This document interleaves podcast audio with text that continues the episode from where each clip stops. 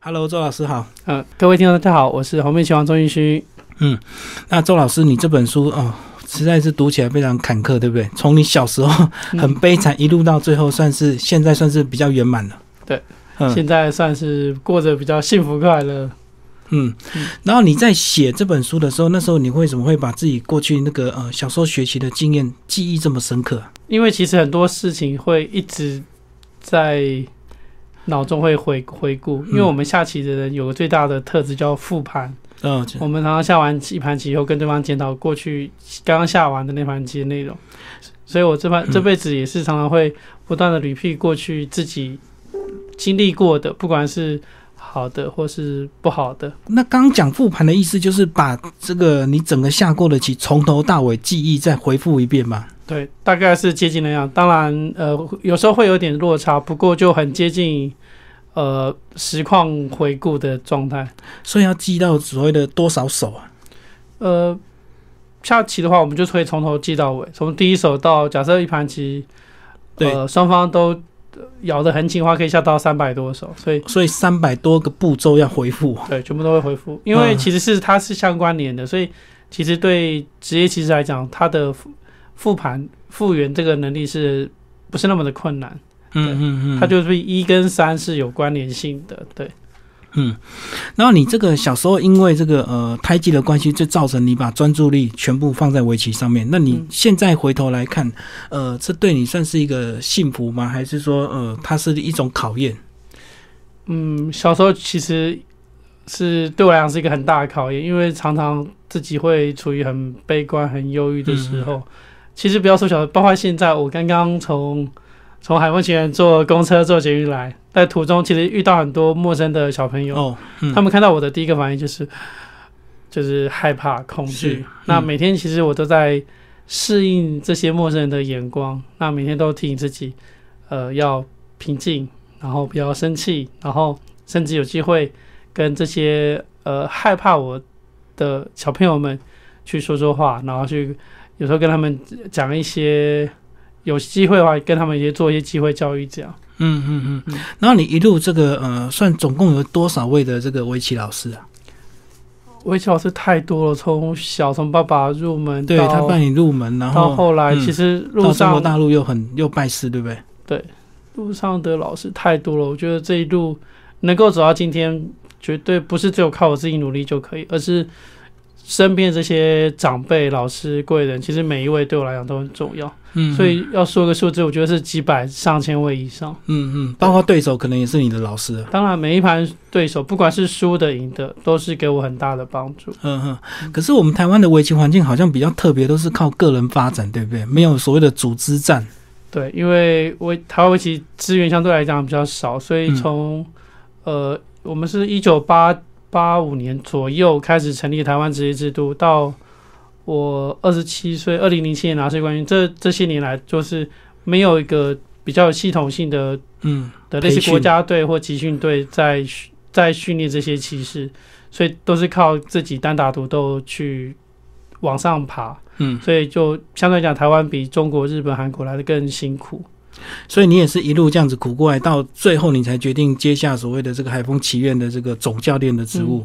嗯，对，就二零一三年的九月开始。那其实这个事情应该是二零一二年的时候，因为台湾的世界赛从我零七年拿到冠军到一二年这五年间，我们的世界赛成绩越来越不好。嗯，然后就有一些棋手跟目前的海丰圈的董事长林文博先生，就是就是提议说，世界赛成绩都不好，是否能够赞助我们成立一个类似国家队的组织？嗯，然后让台湾的想要拼职业赛的年轻骑士聚集在一起，嗯，然后就因为这样，然后林董也同意了，所以就从二零一三年九月一号开始实施。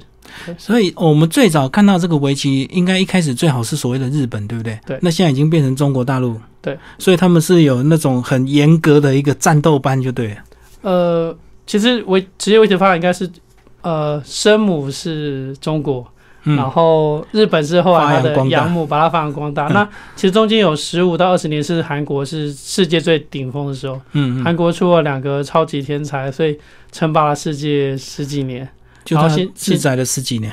对，嗯就是李昌镐跟李世石两位老师，嗯就是到目前为止，他们虽然慢慢年纪大，但是当年他们累积的丰功伟业，在世界围棋史上还是占有非常重要的一笔。就很难超越，对不对？嗯，所以照你这样看，所以围棋真的是需要所谓的这个天分吗？就是记忆力吗？呃，天分很重要，但记忆力不是最大的关键，嗯而是记忆力应该是下到棋，呃，下到一定程度的棋士，记忆力一定比普通人都好很多。嗯而是当顶尖其实在对抗的时候，除了心理素质以外，他有很多不同内心层面的东西，在一盘棋从早上十点到晚上六七点这这么长时间中，要去不断的去消耗、去对抗、去激发，那很多很微妙的东西是有时候去问那个当事者，问那个骑士，譬如说你就问李昌镐问题是，其实他们自己也很难去表达，说他们当时在想什么。可是他们在思考过程中就会有一些跟其他骑士不一样的东西。可是他们两个为什么会被称所谓的天才？那天才不是就是因为他有一些先天的资质，像你是一路苦练型的，对不对？你是嗯后天这个培养出来的。对，嗯，我在不要说跟他们比，我连在台湾围棋界比，其实我都是比较平凡、比较普通的小朋友。只是说，因为当年台湾的职业围棋环境太辛苦了，嗯，所以厉害的小棋手都是去日日本发展，嗯然后留在台湾基本上就是放弃回去念书。所以我是第一位没有去日本，然后也没有回去念书的台湾小朋友，所以得是这样一路咬着牙走过来这样。所以那时候你爸爸没有让你去日本发展，是因为钱的关系吗？日本发展对最钱比较主要的考量，其实我自己也很想去日本，那嗯。父母也希望能送我去，可是学费、住宿费各方面的开销太大了，因为嗯。那个年代很多旅日的小区手去日本是要卖房子，可能卖一间房子 为了培养他，培养一个小孩在那边五年的时间，可是我们家完全没有那个能力，嗯，所以知道那些费用以后想都不敢想，因为不可能做得到。所以你总共在中国大陆那时候年轻训练多少年了？我大概是十四、十三岁开始就自己呃单独往返在北京跟台湾两地。那台湾有比赛的时候就在台湾比赛，嗯然后没有事的话就飞去北京，呃，泡在中国的国家队里面，然后跟他们一起做短期的训练。嗯，十四岁，其实到后来拿世界冠军前都是一直在做这样。的事情。嗯对，在哪一段时间是算你个人觉得最刻苦的时候，或者是呃个人最心酸的时候？是在中国大陆那那段时间吗？其实，在中国大陆的时候是很快乐，其实应该是更小，应该是九岁到十一二岁的时候，因为那段时间在扎根。那而且在台湾的围棋环境，那时候的资源很匮乏。嗯我有时候会开玩笑说，那时候围台湾围棋是沙，就是围棋的沙漠，嗯，就是一眼望去其实看不到什么植物的。那我们那时候从日本拿到一张棋谱，都好像看到那个宝藏一一。样，然后把那张谱就背起来。那张谱可能我要在家摆几百遍，因为不容易再拿到第二张棋谱。我懂。对，嗯所以每一个资源、每一张谱都是得来不易的。不像现在这个出版品这么多，而且电脑也很多资源，就对，对。现在有网络，像现在世界顶尖棋手下刚刚下的，我们可以同步看得到，嗯，完全没有这种所谓的秘密或是得不到最新的资讯。现在完全小朋友想象不到我我学习的时候那种。对，而且他们一边下一边就有人在解盘，对不对？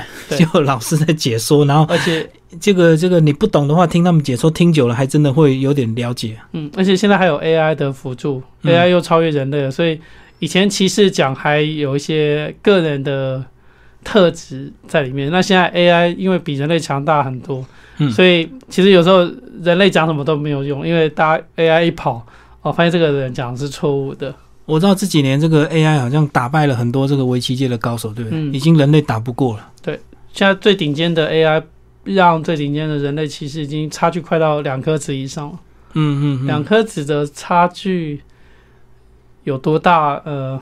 就两目嘛。不是两目，不是两一颗一颗子应该是六目半到七目，哦，差，所以已经哦差到快十四目的差距了。对一颗子可以影响六到七目，就对了。对因为我们的规则是黑棋先下，然后，先下的要贴后下的白棋贴六点五到七点五，嗯嗯嗯，所以一个子的先兆之力大概是六六七目左右的差距。差距，嗯，空地就对，对，嗯嗯嗯。那你二零零七年是算你棋呃围棋界的最高峰吗？嗯，我知道那你在书里有写，那那那三盘是非常精彩，你第一盘赢了，第二盘输了，得失心太大。对，其实应该是说去之前没有想过会赢，因为嗯去之前，呃，我的对手胡耀宇那个时候在大陆的比赛状况非常好。他那时候八段，那你几段？那时候我呃我我在台湾早就九段，我在嗯台湾十八岁，应该一九九八就升到九段。嗯嗯，对但是段位只是一个一个参考的值，不是代表棋力的绝对高低。嗯我知道他在中国大陆比你有名嘛，然后这个战绩也比较辉煌。对，那时候他那个胡耀宇都人家称他为那个中华英雄，嗯，因为那时候李昌镐李是最强的时候，大陆棋手常常是输在韩国棋手身上。那他常常遇到韩国棋手的时候，他的胜率都很高，大概有六七成以上。哦，所以他是打韩英雄，就对。就那时候大陆的一些媒体就称他为中华英雄，嗯嗯嗯嗯，就是常常可能大陆棋手都输给韩国人，就剩下他一个，还打败了很多的韩国人，这样。嗯嗯嗯。然后你后来那一年拿到第一次的这个国际冠军，就红面棋王这样的一个称号嘛。嗯嗯，对，就也是台湾的媒体帮我取得这个称号的。嗯，然后你那时候应该有很媒很多媒体邀约，对不对？嗯那时候会不会习惯对所谓的镜头嘛？因为总是大家会问你讲几句话嘛。对，其实呃，拿到世界冠军前，因为已经在台湾拿过很多冠军，其实算相对来讲，我已经蛮适应面对媒体了。对，嗯嗯嗯所以当时嗯对我来讲没有很不用花很多时间去去适应或去习惯。嗯比较不习惯的是，本来走在路上，人家只觉得你是一个有胎记的人。那因为那一段时间媒体大量的曝光，走在路上突然大家会觉得，哎、这是棋王，就是有很多陌生人认识就对。陌生人不懂的棋的认识我这样。嗯，会找你签名吗？多吗？对，零七零七零八年那两年很多，常常在路上会遇到。嗯、对嗯，然后后来其实很残酷，就是成绩掉下来，对不对？嗯那你觉得原因是什么？是因为你那时候真的是有有比较骄傲的心态吗？嗯，不是交一而是第一个是我零七年三月回到台湾，四五六三个月，是我这辈子从从九岁开始训练围棋以外最不用功的三个月。那三个月都是庆功吗？对，就很多庆功宴，然后很多媒体邀邀约 然后甚至我还去就是拜会很多呃部会首长，不管是总统，然后各各各地的县市长，嗯，交际应酬就对。三个月都在做呃推广宣传围棋的工作。嗯嗯，那其实真正坐在棋盘面前打谱用功，甚至把心静下来的时候，其实很少很少。常常是回到家跟妈妈或者跟跟现在的太太聊天的时候，才稍微有能够平静一下下。嗯所以那段时间棋退的很很严重。嗯嗯嗯，嗯那后来是怎么样慢慢又起来？在二零一零年又拿到第二次的国际冠军。嗯，后来就零七年，因为不不不用功嘛，零八零九 两年的台湾成绩下得很糟糕，是，也是这辈子可能输的最惨的时候。嗯而且输给很多自己呃认为一辈子都不会输的骑士，那我也输了。那一零年来的时候，就告诉自己说不能这样就放弃自己，嗯。所以就想要开始调整。那第一步就希望自己能够回到原点，就要收心就对。呃，应该不是收心，是要把过去的一些荣誉啊，把一些光环要先哦重新始下抛弃，嗯。对，回到回到一开始，就是我是一个爱下棋的职业棋士，我不嗯是世界棋王，我不是红面棋王，因为爱下棋，所以我坐在棋盘面前应该要专注在棋盘上，而不是背负着那么多的光环。对，而且你得到那个冠军之后，可能得失心更大，就对。对，嗯，就会更紧张，遇到很多棋。士就认为赢是应该的，对，啊，输就很丢脸，就对。嗯，嗯所以那个棋下就很容易变质。嗯，那你人生最大转折是不是就是结婚生小孩？对嗯 对但是书里你有讲你的爱情故事，你要先跟那个郑老师讲一下，这个你们他本来是算是你的保姆就对了，经纪人这样子。呃，算经纪人对，也不是嗯保姆，就是其实一开始是老师，嗯嗯对。那我十一岁认识他，然后因为她是日本回来的女生，然后她就很温柔。那嗯对当时的我来，因为爸爸从小训练围棋方式是很斯巴达严厉，而且常被打。嗯对，所以遇到一个很温柔的女生，就觉得哇，怎么会有这么漂亮又这么温柔的女的女老师？嗯然后她一直都对我很好，很照顾，所以后来因为我当职业骑士，然后有机会代表台湾去日本参加世界赛，嗯，就有更多的机会去接触，这样所以他带着你到处跑，就对，就产生那种革命情感。对就可可是你爱上他，我们可以理解啊，因为因为毕竟或许那个环境的时空背景，让你这个对一个温柔体贴的女孩子，又天天照顾你的，你会产生情愫。可是她要接受你，她要更大的勇气耶，对不对？嗯因为她你们有点年纪的差距，而且她又是老师，你算是学生，那她一开始是不是也挣扎了很久？应该是吧？嗯嗯他应该对他就是要下定决心跟我在一起，应该是应该是要下非常非常大，的而且你又有这个棋王的这个头衔呢，那他压力肯定更大。是的，嗯，对，所以那是你有说服他吗？还是你们两个就慢慢的就就一直走，然后就就觉得可以可以继续了，嗯，应该是慢慢的累积的对急不来的。对，就是因为就像你刚你刚刚说，有很多革命情感，对，出国去比赛，然后我每次输棋很痛苦的时候，然后他安慰我，就是鼓励我，让我能够呃赶快走出那个失败的痛苦，对，嗯嗯嗯。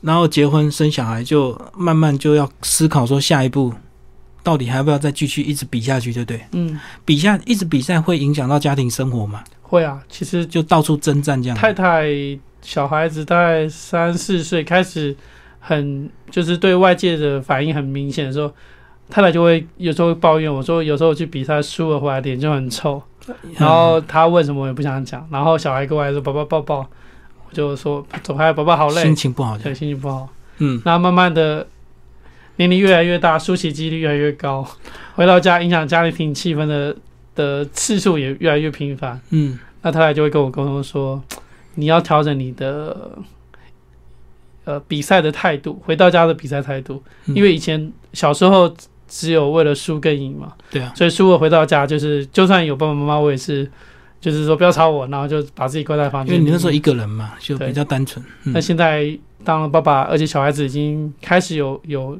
有认知了，知道家里的状况，所以那时候就要开始调整。就是他会感受你的那种气氛跟家庭的氛围，就对。对，就很明显，爸爸回来那个喜怒哀乐、抒情，其实很很明显可以感受得出来。所以你觉得后来是呃，在战绩上一直越来越不好，是因为真的是所谓的年纪大了吗？嗯，应该年纪大、体力下滑是一个原因，那最大原因还是呃注意力跟精力分散了。嗯因为小时候那时候生活很单纯，每天起来就是训练，对然后只要担心输棋，只嗯。害怕输棋。那后来结婚有小孩后，又要担心很多事情，哦，你可能下来一半还要去想今天晚上回家要买米回去，是不是？就是那种生活琐事会干扰。对，家里就多了很多杂事。所以过去历年来讲，成绩好的是不是都是独生的啊？大部分他他可以维持比较久顶。尖的时间都是在单身的时候比较多。嗯嗯嗯。那结婚后能够维持下去的也有，但是大部分是太太牺牲非常大，哦，就是被他一个人照顾家庭一个。人照顾家里所有一切，包括小孩，然后先生回到家就是什么都不管，嗯嗯嗯。就是会只是把钱带回来，把奖金拿回来，然后回到家还是过他原来接近于骑士的生活，也是有，但是、呃、很少数。就是太太要牺牲很大，就对。对，嗯基本上他就放弃自己的人生了，就是以以这个服务为为一切的主体这样。嗯嗯嗯，那在书里还有讲到你后来这个身体有点状况，呃，胆结石，然后就开始跑马拉松，一直到现在吗？对我最近刚刚今天开始可以报那个富邦马拉松，所以你都跑全马，呃希望每年跑一次。最少一次全马。嗯，所以现在准备要报十二月的富邦全马这样。那你觉得跑步真的跟围棋的这个有关系吗？还是真的就是体力变好这样子？嗯，其实本来只是为了体力，对，那跑了几次全马以后，觉得其实有很多相关联，尤其是全马最后三十 K 到四十二 K 那十二 K，那时候。自己内心的心魔的对抗，其实很好玩。所以你觉得很像围棋，就对。对，因为其实围棋到最后，除非你的对手非常强，强到是你完全无法抗衡。那如果是两个差不多的时候，其实输赢的关键不在于对方，而是在于自己。嗯都是大部分输棋都输给自己，嗯所以你跟你自己的心魔如何维持对抗，甚至压倒他，其实跟马拉松最后那十几 K 其实有很多很类似的的地方。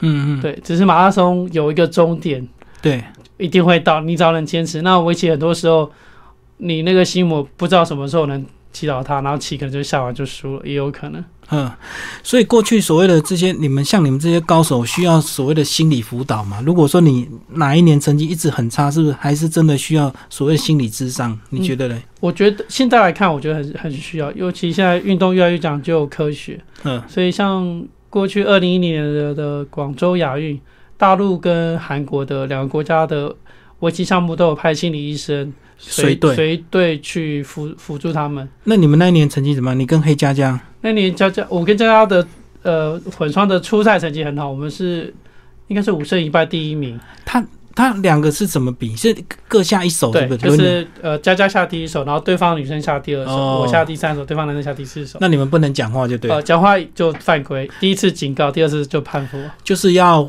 互相猜测那个搭档他为什么这么想，基本上呃是男生要去猜测女生想什么，是这样子哦、因为男生的棋力通常在那组的男生都比女生厉害。对啊对啊，你你跟对，所以是男生去想，比如说佳佳下了这个位置，我就要想他他想做什么，然后哦去配合他的作战策略。你因为他的段数可能还想不到你想的，所以变成你要往下想，他没有办法往上想。如果他配合我，那盘棋会下得很可怕，因为他哦可能不知不太能理解我们比在想什么。我知道他那时候好像才五段而已嘛，嗯，对，他那时候、而且还很小，三嗯嗯十六七岁吧，对，还没满十八岁。嗯嗯，现在已经不一样，现在已经又签经纪约变艺人了，是不是？啊，你像你也是，后来为什么想要签经纪约？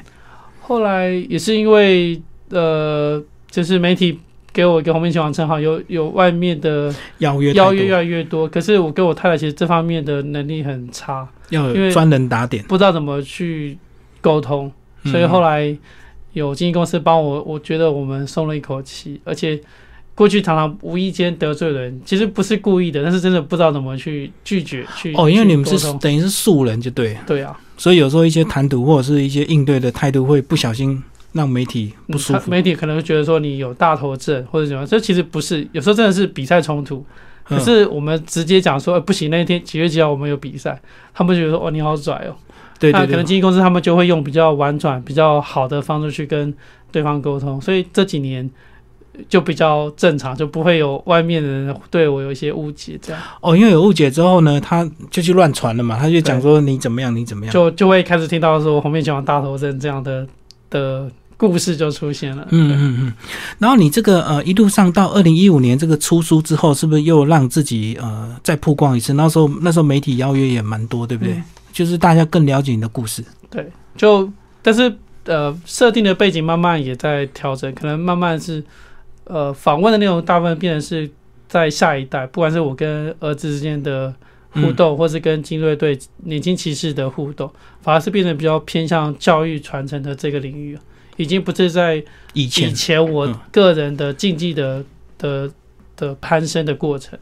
哦，所以现在聊的大概都是你总教练的职责，或者是你为什么愿意牺牲，然后去去教导他们这些，而且来来去去，每一年是不是就又有人走，又有新的人来，对，每年所以你不会失落嘛？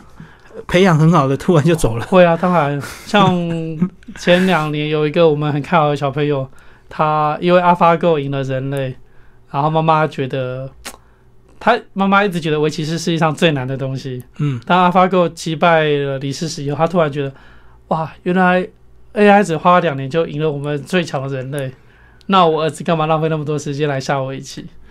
然后就把儿子把这边的训练停掉，然后让他去念书。强迫他对，他儿子是喜欢的儿子是喜欢下棋，可是儿子因为年纪还也还小，哦然哦，后所以他是很听妈妈的话。无力反抗。对，所以这样子来来去去，这样子没也会蛮失落的。对，每年都会有喜欢的学生离开，然后又加入新的学学生。可是这，样子，你会不会想培养自己的儿子最最快？因为你就可以决定他。可是呃，我很希望我的儿儿子跟我一样，能够找到一个喜欢的领域，不管是运动或是其他的，然后可以像我一一样这样一路往上走。可是就是希望他不要当职业骑士。太辛苦了。呃，不是骑士辛苦，其实我嗯觉得做什么都很辛苦，而是因为我周围有很多好朋友，嗯他们的身上，假设爸爸是很有名的大骑士，他他们这辈子都背负着某某某的儿子，就你儿子如果在学校比棋输了就，就很倒霉。对他你爸妈是他去外，面下棋去比业余比赛，嗯人家就会说：“哎、你是后面棋王儿子，你怎么下这么烂？”嗯，所以其实他在业余就已经就已经下得很不快乐了。所以他当职业其实对他讲是一个很 会有很多负面的包袱。所以他心理素质要更强，除非他是真的很喜欢，除非他真的是有超高的天分，那我可能才会考虑去让他走职业的路，嗯嗯不然很希望他走其他的领域。对嗯，我们这个呃围棋学院在招生都怎么样去跟父母亲讲？因为不一定每个人都要从职业嘛。那到底学围棋对小朋友，呃，除了记忆力有帮助，还有什么逻辑思考是哪？你们都用怎么样去去让家长知道学围棋的好处？学围棋其实以现代来看，围棋对台湾的年轻小孩来讲，最大帮助应该是受挫力跟抗压力。嗯嗯因为现在普遍下棋小孩家境都比较好，嗯那家境好的小朋友最大的缺点就是没有机会吃苦。嗯嗯，那其实他们将来出社会遇到挫挫折困难，都。很容易会崩溃或做一些比较偏激的事情。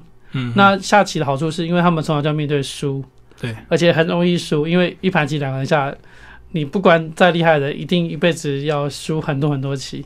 对啊，当你在输的时候，小朋友怎么样能够走出来，然后再下第二盘，然后回到家要检讨自己，要练习，在不断的输跟赢之间中去锻炼小朋友的心性，让他、就算他将来不是当职业棋士，他只是好玩玩票去念书成成为别的领域的精英，但是因为围棋的训练，让他在遇到其他困难挫折的时候，可以不会那么容易崩溃。嗯嗯，我觉得这是围棋这种很残酷的胜负的运动，对台湾现在年轻小朋友最大的帮助。而且我知道国内有一些企业家也是围棋高手嘛，书里有写嘛，这个哦，欧明显啊，这个细评这样子，嗯嗯，，您懂。所以他们真的是围棋，真的是对创业各方面都真的有帮助啊，对，其实下棋的人有个最大的优点是看的一定比较远，远，因为我们可能会绝对不可能下一步算一步，那不一定赢不了，那你就是即位的。你要下到段位甚至接近职业的话，你可能看下一步要算到未来二三十步。嗯嗯，像顶尖棋手，像我们最顶尖都可以下到算到后面五六十步以外。嗯对，那这些大老板最少看到未来的二三十步是没有问题，所以他们在做一些投资或是生意上的规划的时候，他们可以看得更远。嗯对，又比一般不会下棋的老板来讲，也许可以尽量避免一些未来可能会犯的错误，嗯。这是他们最大的优势。那现在训练有没有什么速成的方法？有没有利利用电脑可以让这个学习会变比较快一点？嗯，有，所以现在小朋友从初学到成为职业棋士的年龄缩越来短越短。越快像我那个世代可能要花十到十二年，嗯现在优秀小孩，如果父母愿意支持的话，可能六到八年就可以从初学变成厉害的骑士。嗯如果他是集中式的，在这个领域上的话，嗯，对，而且那个棋力是可以很强的。有没有还有其他的辅助啊？我知道韩国有很多人就会用食补嘛，对不对？他们很有秘密武器，就会吃人参干嘛？嗯那这个呃下围棋有没有一些食物是对脑筋是有帮助的？下棋没有科学的方法吗？没有比较没有研究这个，但是我们有一些忌讳的东西，哦哦，什么不能吃比？赛前不吃，譬如说苏洗，嗯因为输死了，哦哦，那个就是是同音字，哦不是不是生冷的原因哦，不是，哦。就是因为下棋的，譬如说台湾棋手、大陆棋手，他们就会尽量避免吃那些忌讳。忌讳的东西。那韩国、日本应该有，应该有，因为有日文跟韩文相相近、跟书接近音的字的东西，他们应该比赛前也不会去、不会去碰或不会去吃。那你个人呢，有没有什么秘密或诀窍？没有啊、其实很一般就对。秘秘密诀要就是努力，嗯，就是会输就是不够努力这样。可是有些顶尖高手还是会有一些迷信，对不对？他们一定会做一些特别的动作，或者是有一些神秘的护身符啊什么的。会有一些幸运物吧，然后甚至有一些战袍。嗯，有你会注意看，有些成绩好的棋手，可能一定要世界大赛件。战务的时候，发现每一张照片，诶，怎么他的衬衫好像都是那一件？嗯，会有这样的嗯所谓的迷信吧？那你不是也是用扇子吗？扇、嗯扇子也是你的这个战这这个圣物这样我的幸运物，对。那嗯拿扇子的原因其实很简单，就是那个人人太胖怕热，然后有时候很容易紧张，就扇一下，然后让自己的心情稍微平静一点。不会给对手压力吗？就是当你越优雅的时候，对手就会越紧张，因为他猜不透你。对，也会有。如果你可以做到的话，可是那要很高的境界，因为在比赛中，其实心里的紧张是很很强大的，嗯，然后能够完全压抑，不让对方看出来，其实普通人不太容易做得到。哦，就是完全能够隐藏自己的情绪，对不对？嗯，其实很难。所以像我刚刚说那个李昌浩老师，他就是在外外表的面孔上完全让人家看不出来。冷酷，对，所以人家叫他石佛，嗯，他就像一条佛，一个石头刻的佛，坐在那边下棋。嗯记者拍一一一第一张到一百张到第都一样千张，脸都没有变。所以他能才能够维持这个棋坛这么久。嗯，嗯哼哼，然后你现在对这个呃，我们台湾的棋围棋的发展，你还有什么愿景吗？这个除了这个你呃，你们的棋院正在培养这些，你觉得国家还需要提供哪一些的资源？其实最我们现在最希望是，因为现在好像十二年国教有一些弹性调整嘛，那我们很希望围棋能够进普通的国小、国中，变成、呃常态性的社团活动。哦，对，那其实其实呃，我们现在问题是学习的小孩基数还是不够大，哦，所以我们人人口不多，对人口最底下的人口不够多，所以能够起出来的成为真正最优秀的职业棋手、最顶尖的人，其实还是很少。哦，就机遇的问题嘛，对人就学的越多就对对，我们现在假设只有十万的小朋友在学棋，嗯可能挤出来的就一两个。对假设能扩到五十万甚至一百万，挤出来可能就是十个。那挤出来的天才越多，我们就越有呃更好的棋士去跟中国、韩国的年轻棋手去抗衡。所以难怪中国大陆他们成绩这么好，因为他们人口多嘛。他们真的太多，而且他们现在学习小孩很可怕，很嗯。多省都是听说是所有的小学都有围棋班，嗯，然后有很多幼儿园安亲班，围棋班一开就爆满。而且收费很贵，还是、还是这样抢着要要进来报名这样。哎，对啊，为什么两岸的家长这个观念落差这么大？台湾就会觉得围棋没有前途，不让他学；那中国大陆就挤这么高的学费还，还硬要把小孩挤进去，很大因素是因为大陆的领导有人发展吗？官就是官方的很多领导人会下棋，嗯很多呃财团的老板。很有名的大老板都会下棋，所以这些人出现的时候，当媒体在报道他们的故事的时候，常常会提到围棋。嗯，譬如说包括现在的习习习大大、习主席，嗯啊，李克强，然后企业家，譬如说阿里巴巴的马云，然后小米的雷军，还有好几个大企业，其实他们都全部都会下围棋。嗯嗯，直到现在他们很忙，可能很久没摸了，可是他们在跟媒体叙述经营或是治国理念的时候，常常会把围棋的原理套在他们叙述的故事里。嗯嗯，所以其实家长们不懂围棋的的这些人们，就会看到，哎、哦，这谁谁谁又讲到围棋了，是是是，他们会对围棋呃产生好奇，那就愿意让小朋友去尝试。而且他们现在有很多重点的所谓的高中甚至大学，嗯。对围棋的棋士都有特招或加分。嗯嗯嗯，所以对家长来讲，小朋友就算不能当职业棋士，学习棋学到业余五段六段，他对他们将来考高中、大学都有很明显的帮助。哦，就所以这个就是国家政策的问题，你到底哪些项目你要加分，然后大家就会自然就会比较热衷去学这个项目嘛。嗯，但嗯台湾的政府就好像都没有做，而且也不是只有围棋，基本上是所有的体育项目加分都很不明显。嗯，对，所以对家长来讲，可能全台湾的家长多数还是觉得念书比较安全。对，因为你走其他的专业领域，你除非打到最顶尖的，不然可能将来小孩子的生活是没有保障的。嗯，所以我们台湾真的只能靠这个每年出来一两个这个稍微比较天才型的去培养而已。那如果没有的话，就成绩就是对，只能这样。所以我们这几年就还是会有断层的现象。对，不过很感谢现在那个就是细品老板林文博先生，他嗯，愿意每年支持我们这个精锐队。这今年已经满五年了，明年要满第六年开始。就每年都有赞助经费，就对，然后这五六年来，其实已经累积了台湾围棋一蛮蛮好的一层厚度的，就是从十岁到二十五岁之间的这些棋手。嗯，至少有一批人上去了，就对。对嗯所以未来跟中韩的棋手看完的时候，我们已经有一个基本的底盘在了。那如果有更多的小朋友愿意从更小的，譬如说幼稚园、国小开始学的话，这样推挤上去，互相的刺刺激的话，对台湾的职业围棋会发展更好。所以还是要越早越好嘛。嗯，现在中韩顶尖的小朋友都是四岁就开始学围棋了。嗯，对。哇，四岁那真的是要有点强迫性哦，对不对？因为四岁四岁他还没有如果小朋友有兴趣的话，四岁他很容易就对这东西很痴迷。因为围棋有个最大特点是它很难，嗯，所以有些很聪明、喜欢克服难题的小朋友，会挑战。对遇到围棋会觉得哇太棒，因为它很难，我要克服它。可是当你越学越深的时候，发现它呃离克服还很远。不要说人类，就连现在最强的 AI AlphaGo 来讲，他们虽然赢人类很多，可是他们嗯离真正的围棋之神也许还很远。他们现在对围棋认知，也许连百分之十都不到。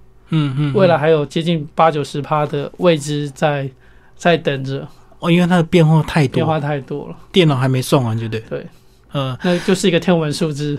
那你这个担任总教练，你觉得呃，大概担任几年之后，你才慢慢有觉得你这个工作是有意义以及使命感，而且对你自己个人人生也是有帮助的。因为一开始一定我在书看你书里，一开始家庭也是有一些反对嘛，也是希望你继续比，不要去担任这个吃力不讨好的这个总教练工作，大概就一年半不到两年时间，就感受到，对，因为第一批带的道场学员，他们成为职业骑士，开始跟自己在台湾的职业棋赛上面对面下的时候，看着他们从那个毛头小孩 变成坐在自己前面的那种竞争对手，其实内心是很感动的。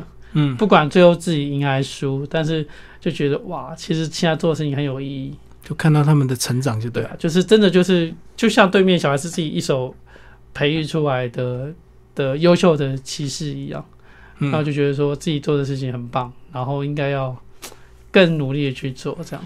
然后你自己有规划还要再教几年吗？或者是人生呃，如果到又到了下一个阶段，呃，今年金队队满五年了嘛，明年第六年，所以希望自己可以再努力五年看看，嗯，希望就是在这个领域努力十年，然后让台湾的年轻骑士们能够累积一定厚度的量，然后有适合的接班人，然后可以传承给他们，然后自己就可以呃好好的陪太太跟小孩，就退休生活嘛。呃接近吧，也不是完全退休，就是台湾文机界有需要我帮忙的事，我会一定会愿意帮他们的，对。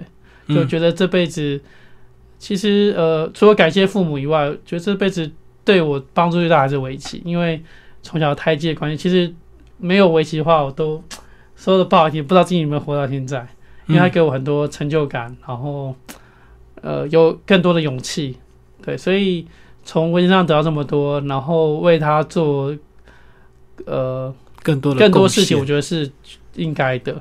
嗯，所以未来台湾围棋界有任何需要我我帮忙的事，我觉得都义不容辞。这样，不过成绩真的要更好，还是要有更强的这个教练团进来，对，不能只靠你一个这样子。对，嗯对，所以目前也慢慢在找寻台湾大概三十岁到接近二十五岁的的骑士们，在跟他们沟通，也许他们有开始愿意做人生的呃生涯规划的转变的时候，也希望他们也可以进来成为我们的教练的群主。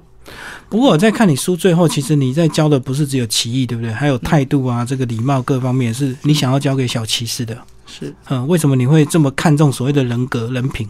因为这样说有点伤人，就譬如说大陆棋手，这这有些很骄傲这五年来嗯，大陆棋手是全世界最厉害的棋士，大部分世界冠军都被大陆棋手拿走。包办的。对，那他们棋真的很厉害，我我们觉得好，他们太强了。可是当他们下完棋以后，或在下棋途中有很多下棋的方式、态度或习惯，其实让我这种从小深受日本围棋影响的人，严谨的个性。我是看了很很难过，因为譬如说，不要说别的，他们单单对棋盘的棋子的尊重，我看了就会摇头。嗯，比如说，我就亲眼目睹那个棋迷们拿扇子请大陆的顶尖棋士签名，他们就直接把扇子放在棋盘上，签，在棋盘上签字。哦，所以棋盘应该是很神圣的，对，因为从小对我来讲，棋盘上就除了棋子跟手以外，不应该放任何东西上去不。能放任何杂物，就对。对，嗯，那就你就会看到类似这样在棋盘上写字，然后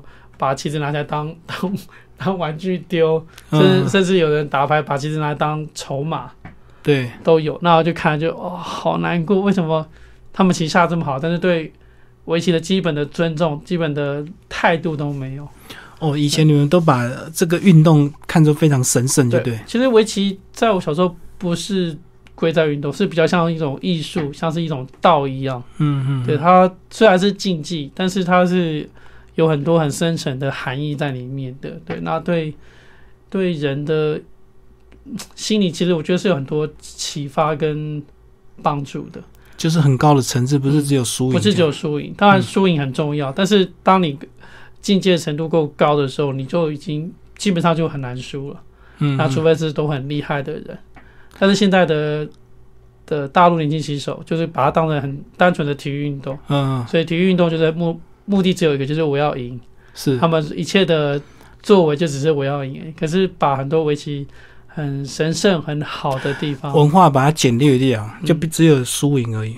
对，所以就 我很我们很在乎的一些棋盘上的礼。就都不见了，那个嗯礼包括了礼貌的礼，也包括了道理的理。嗯，对。最最后，周老师难得上节目，一定要请你聊一下《麒麟王》这部动漫。应该很多人会问你这部动漫，对不对？嗯到底怎么样？呃，画的很棒，唯一可惜的就是作者 应该再画长一点，他后来可能那个没有灵感，都就想要要收尾了。可是后来有说八卦啊，就是他本来不是要去找一个什么台湾的什么。什么一个非常有有有厉害的一个棋王，后来就是因为什么韩国抗议，就后后来这部漫画就收了。应该不是，是其实画到中后末端，那个画那个作者就就有点倦了。嗯，嗯其实就嗯很像现在日本很多那种长篇的漫画，可能画了十几二十年，其实够了。他们每一段时间都会有一段疲倦期。嗯那都是因为可能经纪公司或是那些漫画社不断的去 push 这些作家，然后拜托他们画，所以嗯才会看那么多十甚至十年、二十年的漫画一直。连载。对，那《秦王》这个作者，他本来也是就是遇到这个瓶颈期之后，可能围棋界的人没有那么努力的去去说服他，或者去去帮助他。可他对很多业余界真的是很棒，就是让人家看的都会想学围棋，对不对？故事的内容很棒，因为他很很多是真实呈现围棋界发生故事，他只是把把名字改掉而已。嗯嗯，所以他还是要很用功就对了，对去研究围棋的。他为了写这个，去找了很多真正的围棋的题材。嗯对，然后他其实你们注意看，他画的很多那个场景，其实是真实的。他可能不是在日本、在大陆、在台湾、在韩国都有可能。然后甚至每个骑士的脸嗯名字不一样，但是这个每一张脸都代表一个呃真实的骑士的的面貌。对啊，这个很可惜啊，没有看到这个再画下去这样子。嗯，哦，如果再画下去，对世界围棋的推广一定有更大的帮助。对啊，像我对围棋的认识就是从《麒麟王》开始，是看到那个漫画才会对这个东西有兴趣。麒麟王在台湾刚热播的时候，那三年台湾的围棋内容是爆炸性的爆满，的很多人想学那时候围。棋教室都只缺老师，不缺学生。嗯，还是所以漫画还是能够带动一些风潮了哈。嗯，嗯，好，今天非常谢谢我们的这个呃红面棋王周俊勋为大家介绍他的这个二零一五的这本书哦，棋棋手无悔，然后是时报出版。好，谢谢。好，谢谢。